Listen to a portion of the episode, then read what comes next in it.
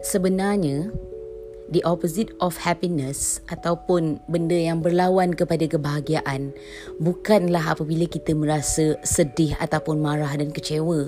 Kalau ada perasaan sedih, marah dan kecewa, maksudnya kita masih ambil berat pasal benda tu.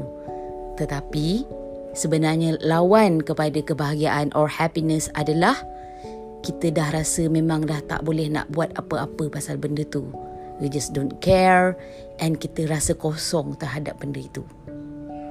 That is the moment apabila kita dah rasa dah tak ada happiness dalam kita mengerjakan perkara itu. Jadi apa perlu anda buat? Waktu itulah waktu terbaik untuk move on atau sememangnya you guys dah move on.